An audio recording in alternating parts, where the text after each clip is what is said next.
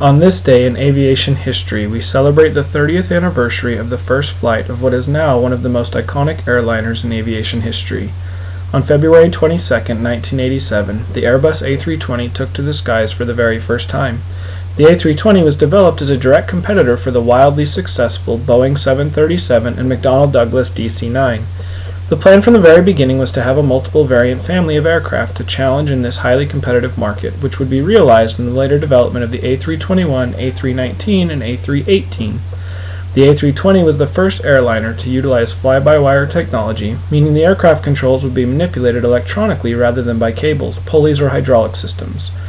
It also utilizes a side joystick control as opposed to the traditional yoke seen on other aircraft.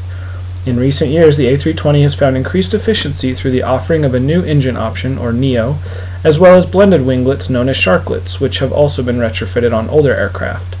Apparently, February 22nd is a great day for an aircraft to take its first flight, as the A320 shares the date of its maiden voyage with the McDonnell Douglas MD 90 in 1993, the Sukhoi Su 25 in 1975, the Convair R 3Y Tradewind in 1954, and the de Havilland DH-60 Moth in 1925.